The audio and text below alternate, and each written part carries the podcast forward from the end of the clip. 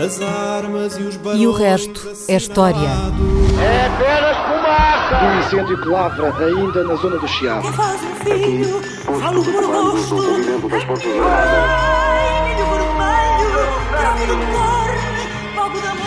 Quer transformar este país numa ditadura. Não, não. Com João Miguel Tavares e Rui Ramos. Olá, sejam bem-vindos a este episódio 148 de E o Resto é História, com a dupla de cronistas Rui Ramos e João Miguel Tavares. Já sabe que este programa pode ser ouvido em FM, na Rádio Observador, e também em podcast e em vídeo.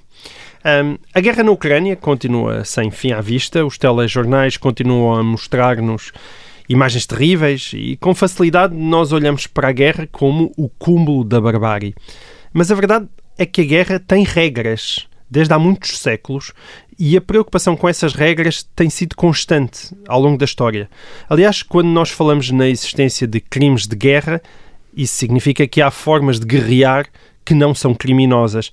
E é sobre isso que gostava muito que conversássemos hoje, Rui. Ouvimos com frequência falar da Convenção de Genebra e tomamos como natural que haja leis sobre saques, prisioneiros ou tipos de armamento aceitos no campo de batalha. Mas há uma pergunta muito simples, que também me parece muito pertinente, modéstia à parte. Porquê é que não vale tudo numa guerra, não é? Se o que está em causa é viver ou morrer, porque é que existem autolimitações impostas pelos exércitos em confronto? A que necessidades é que essas limitações dão resposta? Portanto, em resumo, Rui, o que eu queria saber muito era isto. Desde quando é que existem leis da guerra? Como é que elas foram evoluindo? E a última análise, para que é que servem? É, de- é de facto paradoxal. Uh, Para que é que existem leis numa atividade, chamar a guerra uma atividade, em que a única lei deveria ser vencer? Exato. No entanto, existem e sempre existiram limitações. Hum. Uh, nós vamos ao site hoje da Cruz Vermelha Internacional e há uma longa lista, quase 161 regras arrumadas em capítulos, que dizem basicamente respeito ao seguinte: a distinção entre combatente e não combatente, Uhum. uh, que tem como objetivo a proteção uh, de civis e a restrição de ataques in- indiscriminados. Segundo, a, a proteção de determinadas pessoas na zona de combate, como é o caso do pessoal médico, uh, pessoal religioso, isto é, quem presta assistência religiosa dentro dos exércitos, aos jornalistas, ou então também certas localidades, uh, como zonas que estão desmilitarizadas, ou aquilo que se chama cidades abertas, isto é, cidades que foram declaradas por um dos, por um dos combatentes como sem defesa, não estão defendidas militarmente e considera-se uma cidade, uma cidade aberta. E, portanto, essa também deveria estar protegida contra ataques do, do outro uh, lado. Temos a famoso filme, não é? Roma, cidade Roma, aberta. cidade aberta, Roma, durante a Segunda Guerra Mundial, foi considerada Uhum. cidade aberta. Ah, e também há a proteção de certos objetos. Ah, por exemplo, objetos de valor eh, cultura- eh, cultural. Uhum. Quer dizer, objetos, isto é, edifícios, ou, ou determinado tipo de recheio de edifícios. Depois, em terceiro lugar, há a proibição, aliás, já fizeste referência a isso, a certos métodos de guerra. Por exemplo, a, negação do quartel, a recusa de dar quartel, isto é, de não fazer prisioneiros. É, um- é uma prática que é proibida.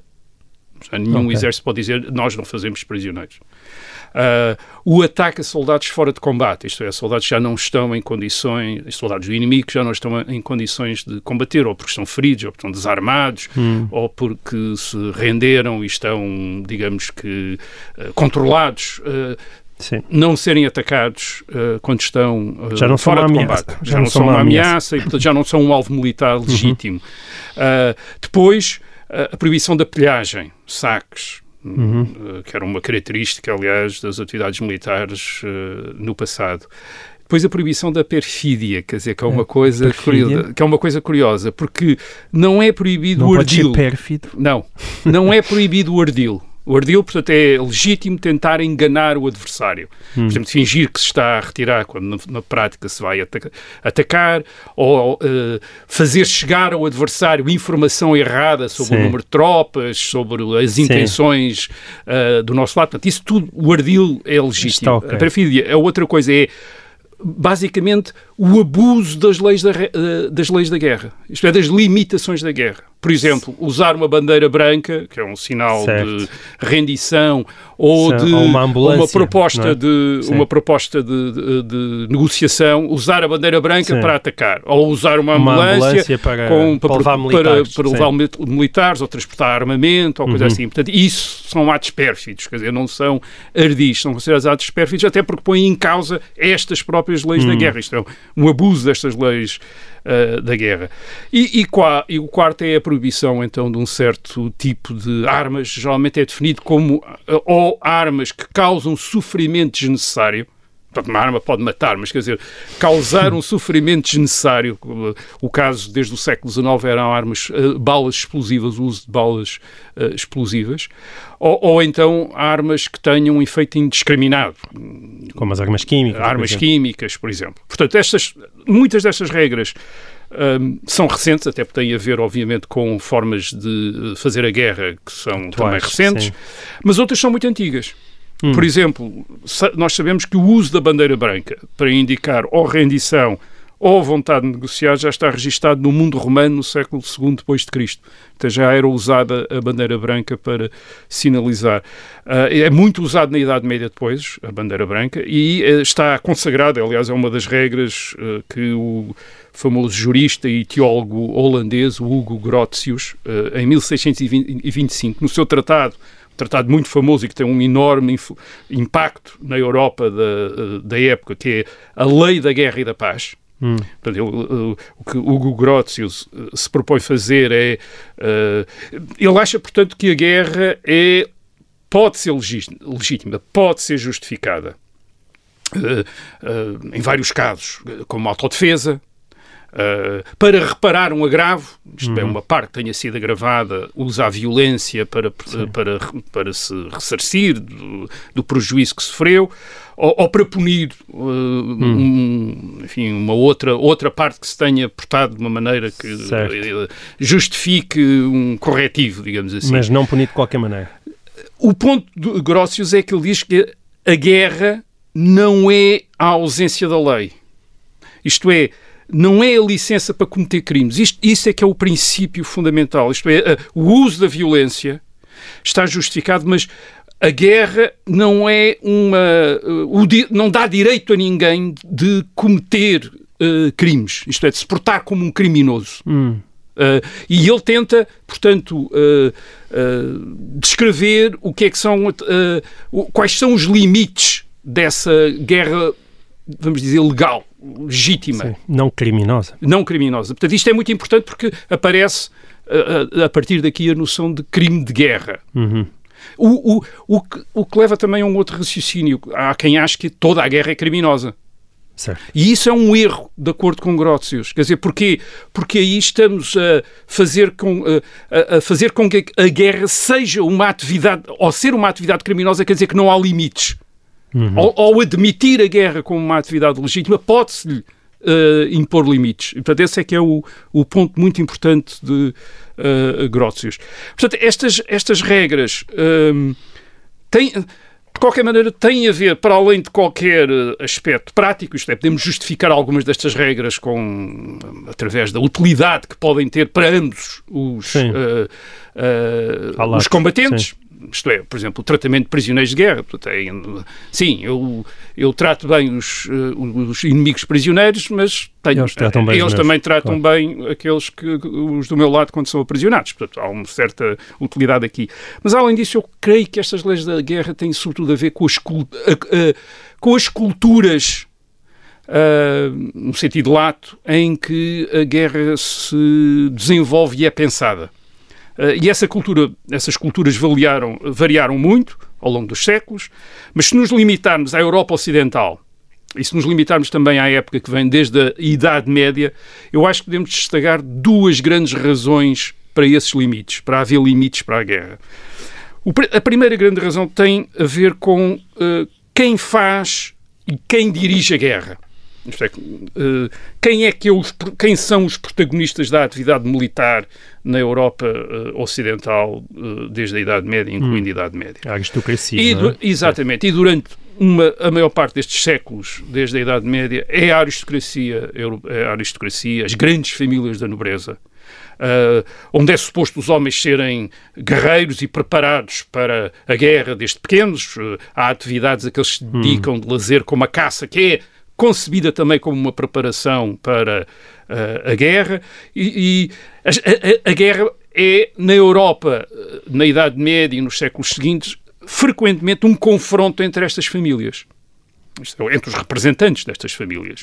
Uh, eles e os seus séquitos de, de, de, dependentes são eles que se enfrentam nos campos de batalha, nos cercos uh, e, e, nas atividades militares em geral. Ora, a guerra para estes aristocratas é obviamente uma questão de vida ou de morte, isto é, podem morrer na, na, na guerra, mas é também uma espécie de, vamos dizer, de, de desporto, quer dizer, em que a vitória deve corresponder como no desporto atual, há uma superioridade, uma superioridade em coragem, em força, em habilidade, de modo a que dar àqueles, de dar àqueles que fazem a guerra o direito de reivindicar ou de esperar glória. Certo. Uh, isto vitória é, de serem, glória, não é? de serem. Sim, mas uma, uma vitória que, que, não seja alcançada de qualquer maneira, tal como ninguém quer ganhar de qualquer maneira uma prova Sim. de atletismo, por exemplo, antes, do, do, do antes da prova, eh, dar uma Sim. série de pontapés nos joelhos dos certo. seus competidores e depois eles um ficam lesionados. Com demasiados penaltis uh, e, e mãos na área. As pessoas querem ganhar de uma maneira que possam Justo, dizer ganhei assim. por causa da minha superioridade em termos de uma habilidade superior, força, coragem, etc. É isso que nos dá glória. E estas, estes, todos estes nobres guerreiros, aquilo que aspiram é essa glória. É uma glória que é transmitida, por exemplo, durante a Idade Média, por eh, poemas, canções, onde eles são, um dos grandes guerreiros são uh, consagrados, uh, as suas histórias são uh, contadas, e além disso, essa glória também lhes permite depois obter recompensas, não apenas este reconhecimento público, mas, por exemplo, perante os monarcas, e são uh, os monarcas, uh, aqueles uh, que sob quem eles cada vez mais fazem a guerra a partir da Idade Média, dão-nos recompensas e, portanto, os feitos deles, os feitos valorosos são hum. recompensados. Portanto, a guerra tem de ser feita também, eles têm um interesse, quer dizer, um interesse. ou vários interesses em que a guerra seja feita de modo a que sobressaiam as qualidades positivas de quem combate. Isto é, a coragem, a habilidade, a generosidade também, e não as qualidades negativas. Isto é, que a guerra não seja uma, um, a, simplesmente uma atividade de simulação, de crueldade, de mesquinhez, hum. de mentira, etc. Ou seja, havia um interesse da parte desta classe militar em que a guerra obedecesse a certas regras que a tornassem uma atividade propriamente nobre, isto é, nobre neste sentido, não Sim. apenas de associada à nobreza, uma mas uma, ética, uma, é? uma, atividade uh, uh, que pode ser admirada, que uhum. pode ser vista como um exemplo das melhores qualidades do ser humano. um exemplo. matar um adversário armado e, e capaz durante o combate é um ato heroico. Mas matar um ferido desarmado, já prisioneiro, é um ato desprezível e cobarde. É, um, é uma diferença clara. Eles querem estar associados, obviamente, aos primeiro Sim. tipo de atos, não ao, do, ao segundo. Portanto, uh, uh, tudo aquilo que fazia, mesmo aceitar rendições e respeitar a vida de quem se rendesse, fazia parte também de uma uma demonstração de grandeza da parte de quem ganhava, quer dizer, ganhava e, mostrava generosidade uh, ao ganhar e, portanto, tornava-o também um guerreiro admirável hum. e uh, memorável. Claro, não foram sempre os aristocratas que fizeram a guerra e a partir de uma determinada altura não são eles uh, essencialmente que fazem a guerra. A partir do século XVIII e sobretudo a partir do século XIX são militares profissionais, já oriundos de vários estratos da sociedade que fazem a guerra. Mas estes militares profissionais constituem uma corporação e essa corporação, de alguma maneira, mantém as regras e os costumes da antiga aristocracia militar. Uh, até, acho que já aqui uma vez falámos disso, por exemplo, aquele uso das espadas pelos oficiais, até ao dia 2, uh, ah, e, e até mesmo exércitos de repúblicas já fundadas no tempo das armas de fogo, e onde nunca houve cavaleiros fidalgos, mas eles mantêm a espada, que era típica do uma arma típica da nobreza uh, medieval e uh, moderna, mesmo depois do uso de armas de fogo. Uhum. Portanto, muito do que atrás uh, eu disse sobre fidalguia militar aplica-se também a estes. Há uma transferência de é, valores. a estes profissionais, estes militares, que ainda depois in, in, introduzem uma outra dimensão. Na, digamos, na arte da guerra, como se chamava, que é a questão da disciplina. A disciplina torna-se fundamental a exércitos, sobretudo quando os exércitos começam a ser recrutados um, com base no serviço militar obrigatório, isto é, todo, os homens eh, jovens são convocados Sim. para a guerra, e, e esta questão... E quando existia também a ambição de alguns deles poderem subir-se, que se calhar mas, era mais difícil no questão, tempo medieval, a, não é? A questão da disciplina, isto é, hum. de manter a disciplina torna-se fundamental, isto é, é porque da, da disciplina depende a eficácia militar uh, de, um grande, de uma grande força armada e uma parte dessa disciplina é também o respeito das regras e dos limites. Porquê? Porque se vê na, na violação dessas regras, por exemplo, na pilhagem, ou, ou um exército que se dedica de repente a violar uh, mulheres num território conquistado, isso são princípios de dissolução da disciplina militar. Isto é, um exército desfaz nesse momento. E, portanto, respeitar as, as leis da guerra também é uma forma de manter a disciplina hum. uh, dos exércitos, evitar pilhagens, etc, etc. Portanto,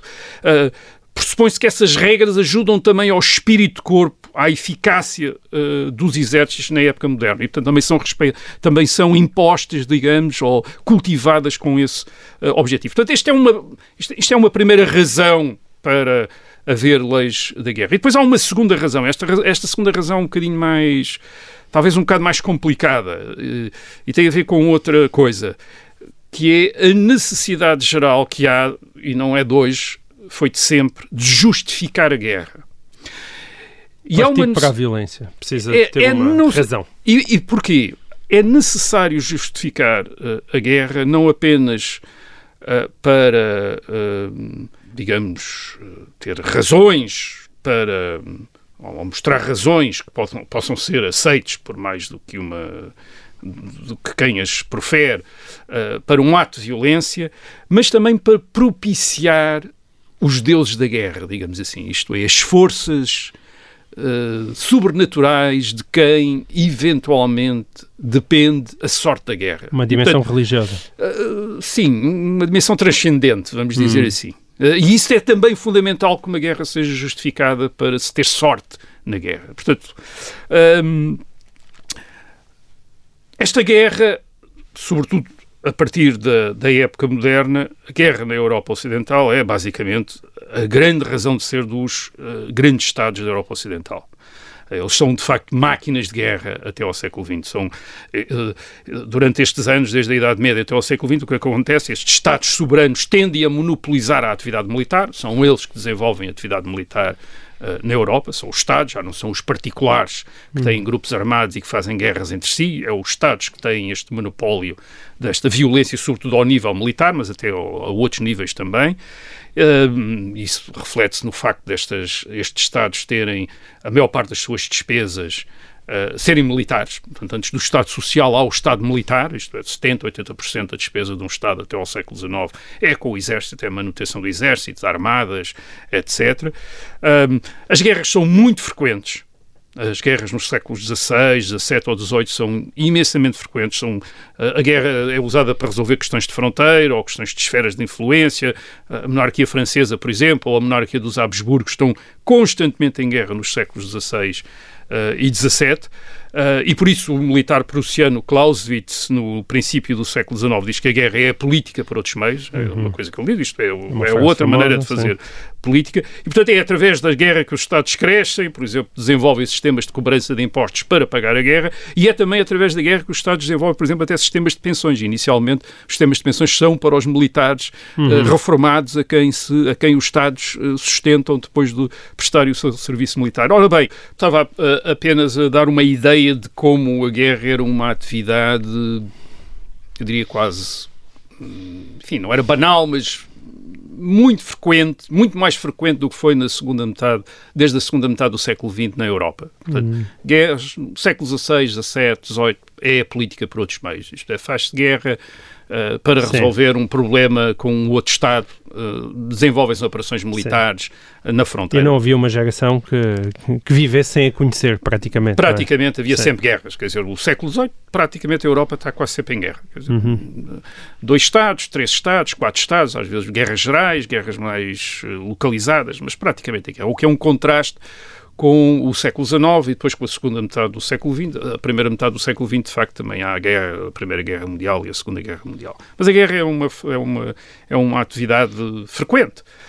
Ora bem, estas guerras sendo atividades frequentes, poderia parecer que não era necessário grandes justificações para uma guerra, Sim. mas era, de facto era, por aquelas razões que eu disse. Isto é, primeiro, para poderem ser aceitos por todos, sobretudo por todos aqueles que nelas têm de participar, uhum e depois para poderem ter, digamos, esse tipo de sanção uh, transcendente que assegurasse melhores resultados para a atividade militar. E, e, e, para percebermos isto, não, não basta pensar que estamos, até pelo menos ao século XIX, num mundo em que as pessoas acreditam na religião revelada. As pessoas antes de religiões como o cristianismo e o islão também acreditavam em forças sobrenaturais e viram sempre a guerra, o confronto militar, como uma instância de manifestação e de decisão em última instância dessas forças, uhum. essas forças sobrenaturais. Basta pensar na Ilíada de Homero. Na Ilíada de Homero há uh, os personagens guerreiros, uh, troianos, uh, gregos, combatem, mas quando, quando, quando, combatem, frequentemente combatem porque estão dirigidos e possuídos por deuses. São de facto os deuses que combatem. E, e portanto, aquilo, a decisão sobre quem ganha e quem perde é tomada, digamos, a, a, um nível acima dos homens. E isto, de alguma uhum. maneira, reflete a experiência que se tem da guerra como sempre, independentemente do desnível de forças dos combatentes, criar uh, a guerra cria sempre uma zona de incerteza. Não se sabe o que vai acontecer. De repente, aquele que parecia muito forte não é capaz de atingir os objetivos que se tinha proposto. De repente, aquele que parecia muito fraco tem tem o que aparentemente se pode dizer por sorte e consegue uh, hum. infligir ao mais uh, forte danos suficientes para o mais forte reconsiderar uhum. uh, a continuação das operações militares. isso faz-me lembrar qualquer coisa. Bem, isso é típico das guerras. Aliás, uhum. é por isso geralmente que os poderes, hum, até às vezes são os poderes mais enfraquecidos que estão mais dispostos a correr à força das armas, uh, precisamente porque há aí uma probabilidade para o poderem obter vantagens que, eh, quando se compara as forças de um lado e do outro sem atividade bélica, não é possível. Isto é, uhum. porque o desnível é muito grande. Mas, por vezes, no, no, no campo de batalha uh, há, esse, há esse lado misterioso da guerra.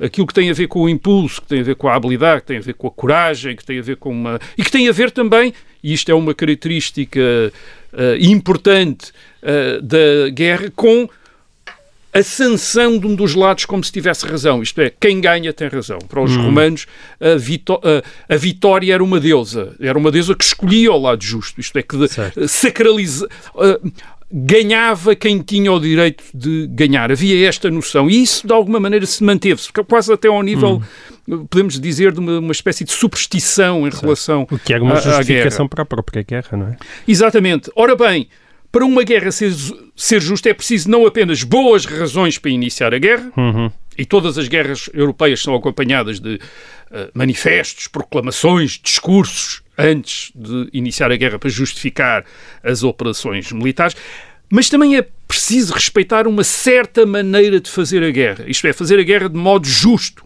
aceitando certas limitações ou regras ou leis, eh, respeitando os não combatentes, respeitando os prisioneiros e os feridos. Uh, e é assim que a guerra. E isso também faz parte, de, digamos, invocar a sorte da guerra, invocar a, o, ficar no lado justo de quem hum. faz a guerra. Isto é, fazer uma guerra limpa, digamos, é também uma forma de adquirir uma superioridade e de esperar que essa superioridade, de alguma maneira, crie uma moral, um ambiente em que as tais forças transcendentes que decidem da, da sorte das batalhas nos uh, favoreçam quem se, porta, quem se porta melhor. E, portanto, é assim que na Europa desde os séculos XVII e XVIII, a guerra vai sendo constrangida cada vez mais por regras dizem respeito essencial ao princípio uh, aos prisioneiros e à troca, ao resgate dos prisioneiros ou a sua libertação sobre palavra de honra, que era uma coisa que acontecia, uma vez que ainda eram muitos aristocratas, Hum. eles diziam, eu prometo, quer dizer, é capturado numa batalha, a guerra, mas a guerra continua, eh, eh, é prisioneiro e ele diz, eu prometo nesta guerra não combater mais. E, portanto, era libertado eh, com a promessa de que não combatia mais. E era uma questão de honra, e como era uma aristocracia, eh, e esta aristocracia era não apenas uma aristocracia eh, de um determinado país, mas por vezes era uma aristocracia verdadeiramente europeia, porque as, as famílias no- aristocratas casavam Sim. entre os países e, portanto, eles conheciam-se uns aos outros, eram Sim. primos uns dos outros, e, portanto, tal como os reis, eram todos primos uns dos outros em determinada altura, e portanto eles eh, respeitavam, se alguém dava uma palavra, respeitava-se a palavra. De, e isso, isso ainda chega até ao até à Segunda Guerra Mundial. Isto é, aqueles generais eh, mais famosos também têm eh, a palavra de honra, quer dizer, e é, uma, é algo que é respeitado, quer dizer, Hum. entre militares, dar a, dar a palavra.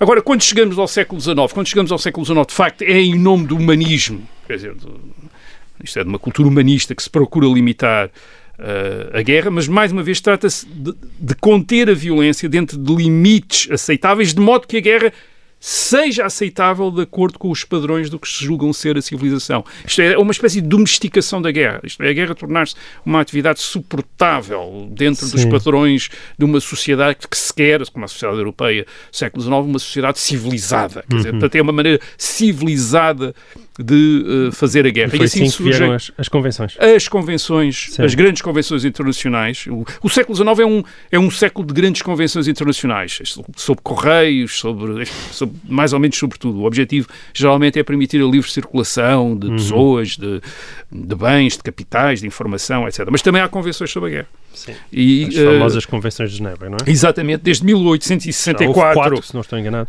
Sim, de 1864, depois no fim do século XIX, princípio do século XX, e a última é de 1949, eh, ligadas a outras iniciativas, como a iniciativa da, eh, do Comitê da Cruz Vermelha Internacional, que, mais uma vez, uma organização internacional para dar assistência aos eh, prisioneiros e feridos eh, de guerra, e a pouco e pouco os Estados, primeiro os Estados, as potências europeias, mas depois os, os outros Estados eh, eh, fora da Europa vão aderindo. Hoje há cerca de 196 Estados que subscreveram essas convenções de Genebra desde 1864. Mas Que é um mesmo número impressionante. é um número, sim, é quase praticamente todos os Estados. Uh, curiosamente, mesmo há uma. Coloca-se uma questão de saber que, uh, que tipo de atividade militar é que está coberta pela proteção das convenções. Nem toda a atividade está protegida.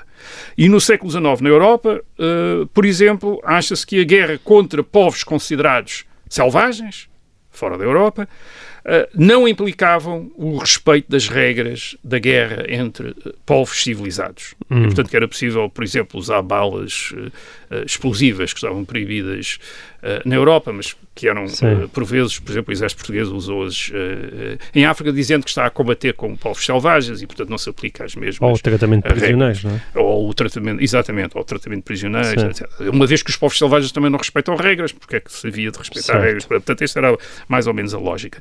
Mas dentro mesmo do mundo, digamos, civilizado, há também uma questão que é levantada, ah, ah, sobretudo no- a partir do século XIX, e que tem a ver com a chamada pequena guerra, ou, ah, para usar a expressão ah, ah, espanhola, guerrilha, a pequena guerra, a, a guerra irregular, como por exemplo aquela que as populações da Península Ibérica, portugueses e espanhóis, fazem contra os exércitos franceses que invadem a Península Ibérica entre 1808 e 1814.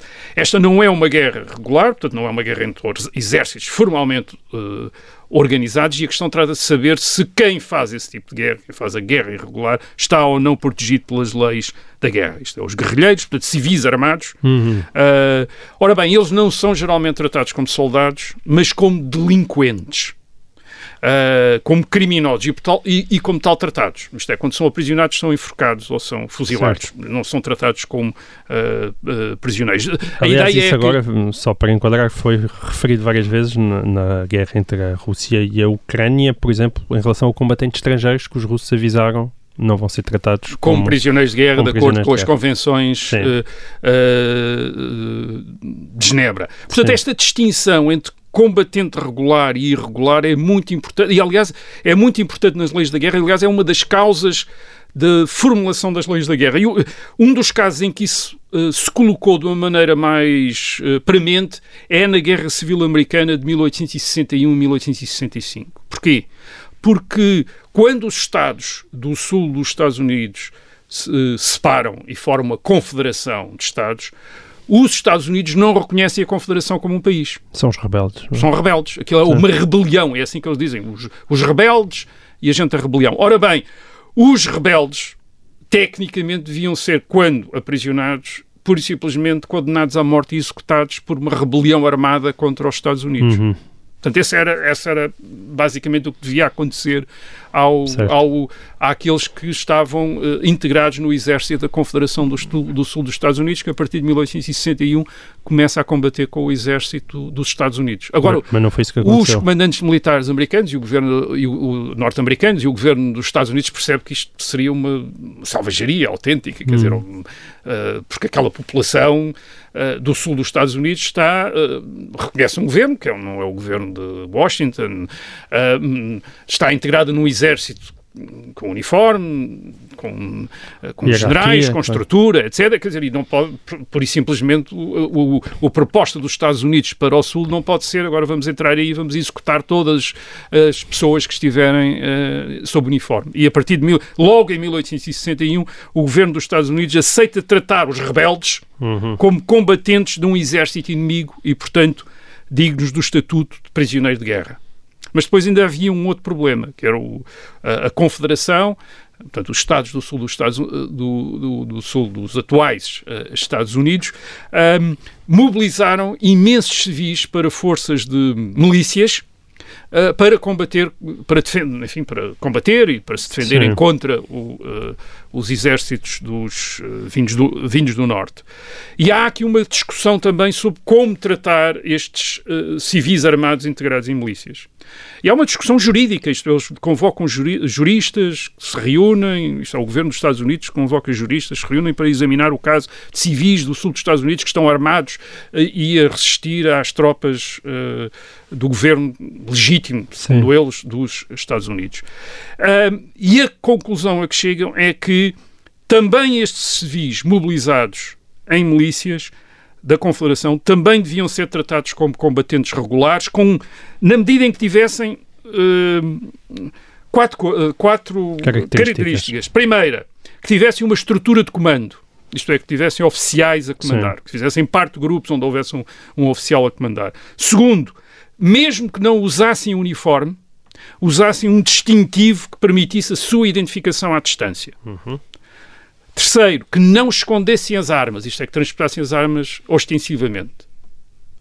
E quarto, que combatessem respeitando as leis e os costumes da guerra. Portanto, certo. a partir daí, estes civis que integravam milícias uh, do, do, no sul dos Estados Unidos passavam também Sim. a ser co considerados combatentes regulares, certo. embora não fossem soldados uh, integrados no exército. Portanto, e, e repara, o, o, o, ponto aqui é eles aparecerem quase como soldados. Tem um oficial, tem um, não têm uniforme, mas têm um distintivo, quer dizer, indicar que são. Isso, o distintivo oficiais. é uma, uma, uma, um aspecto muito interessante. Nós também temos visto isso atualmente na Ucrânia, não é? Porque hoje em dia o, os exércitos, então aqueles dois, usam camuflados e armamento militar muito parecido e a necessidade, daí claro. veio o Z, a necessidade de haver essa distinção que não é apenas para se encontrarem uns aos outros e para se entenderem não, qual é, é o é inimigo e qual, e qual não é o inimigo. Ou, seja, é uma necessidade específica que tem a ver é, com Também tem a ver com as da guerra. Isto é identificar-se, é estar identificado como uh, pertencendo a uma das partes, Sim. não ser pérfido, portanto, não estar a fingir Sim. que é a outra parte. O, o indivíduo uh, no campo de batalha identifica-se como uma das partes e isso dá-lhe proteção quando cai no certo. caso de ser prisioneiro, ferido, etc. foi um combatente perfeitamente identificado e, portanto, regular, uh, mesmo até no caso destas milícias dos Estados certo. Confederados do Sul, mesmo estivesse, se fosse um civil, mas deste mostrasse que estava armado, isto é, não tivesse a ocultar as armas, uh, mostrasse que uh, Estava que fazia identificado, sim. identificado e que, e que houvesse um oficial responsável pelas suas atividades. Portanto, recebesse Estava- ordens ficava um oficial e ele próprio, durante as suas atividades, se pudesse comprovar que tinha respeitado, ele próprio também tinha respeitado os prisioneiros do outro lado e, portanto, combatesse de acordo com as leis da regra, devia ser tratado Uhum. não sendo um soldado como se fosse uh, uh, um soldado. Bem, nós estamos a falar de uma guerra e, e, obviamente, os nossos ouvintes estão uh, cientes de que a guerra muda imenso a partir do uh, século XIX,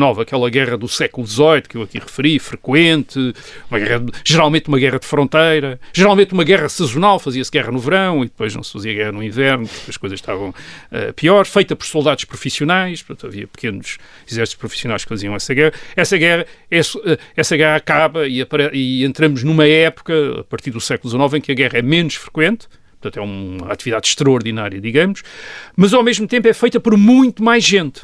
Isto é, torna-se menos frequente, mas quando existe é generalizada. É, é muito mais generalizada. É feita por grandes massas de recrutas do serviço militar obrigatório e que já não combatem pelo rei ou por um dinasta, mas combatem pela, Pela pátria. Uh, mesmo quando, já, uh, quando ainda estão, uh, enfim, mesmo quando o Estado ainda é uma monarquia, já é pela pátria que se combate. É na Alemanha, na Primeira Guerra Mundial, enfim, é o Império Alemão, mas eles combatem pela pátria, a Vaterland, e os outros também por, pela sua pátria. Portanto, passamos por uma e passamos por uma guerra que tem objetivos diferentes. A- o objetivo já não é apenas derrotar o inimigo no sentido de incapacitar as suas forças armadas, que era o objetivo uh, destas guerras do século XVIII. Isto é, tirar capacidade de combate ao inimigo, mas trata-se de uma guerra em que o objetivo já é destruir o inimigo. Isto é, destruir o seu Estado, mudar o Estado, a organização política hum, uh, uh, do inimigo. Portanto, eh, isto era uma coisa que geralmente não fazia sentido, na, na- eh, não tinha feito sentido na Europa do século XVIII, onde a guerra era feita entre Estados que tinham à sua frente dinastias ligadas entre si Sim, por parentescos uh, e que não tinham interesses nem meios em andar a mudar essa situação. Portanto, o, uh, o rei de França queria derrotar o, uh, o rei da Prússia, mas não queria destruir o Estado prussiano. Quer dizer, queria que o Estado Certo. prussiano fosse mais pequeno ou, ou, não, ou, não, ou, não, ou não alcançasse uh, um determinado ou não tivesse uma influência numa determinada área onde o rei de França queria ter mais Hum. in- in- influência que o Estado prussiano. E isto muda a partir do século XIX, quando os Estados são vistos como representantes de ideologias, de visões do mundo. E, por outro lado, parecem dispor, graças à tecnologia, de meios para efetuar grandes mudanças. E, portanto, é este o ambiente, por exemplo, das guerras do século XX, quer da Primeira Guerra Mundial, 1914, 1918, quer da Segunda Guerra Mundial, 1939, 1945, para dar as datas, eh, as datas europeias, quando todos os Estados que entram nessas guerras estão convencidos que não podem perder. Isto é, que o que está em causa é a sua existência. Quer dizer, quem perder desaparece. E bem, em Eh, muitos casos, não? Pronto, sim. Ahm, Não é uma suposição errada. E isto também tem a ver com uma outra coisa, que é uma, uma outra ideia do que é que é a guerra. A guerra deixa de ser vista como uma atividade normal, isto é, da política para outros meios, e passa a ser vista como uma coisa tendencialmente abominável, como uma coisa terrível. Há uma grande literatura pacifista, por exemplo, depois da Primeira Guerra Mundial, o livro do A Oeste Nada de Novo, do Eric Maria uh, Remarque, um livro que, publicado em 1929 e tem um impacto enorme, é um, de um autor alemão, um antigo soldado do exército alemão, uh, e, e- que é traduzido em todas as línguas, é um livro imensamente vendido, e depois é feito um filme, uh, com- que também tem um grande impacto, e tem aquela ideia de, enfim, a guerra é uma experiência terrível para, para quem perde, para quem ganha, para todos. Monstruoso. Isto quer dizer que na Europa, já desde um bocadinho desde o século XIX, mas sobretudo no século XX, a guerra passa a só ser justificável se o inimigo for monstruoso. Isto, e e se a guerra servir para eliminar esse monstro e garantir a paz para sempre. Isto é, todas as guerras passam a ser travadas como se fossem a última batalha entre o bem e o mal.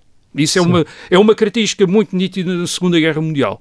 Isto é, é o bem e o mal. Não há negociações. Os aliados recusam-se a negociar com a, a- a Alemanha e a, e a Alemanha nazi também, quando entra em guerra com a União Soviética, também trata a União Soviética como ao mal e, portanto, não quer negociar com nem se coloca qualquer negociação Portanto, eh, em causa. Lá se vão as leis da guerra.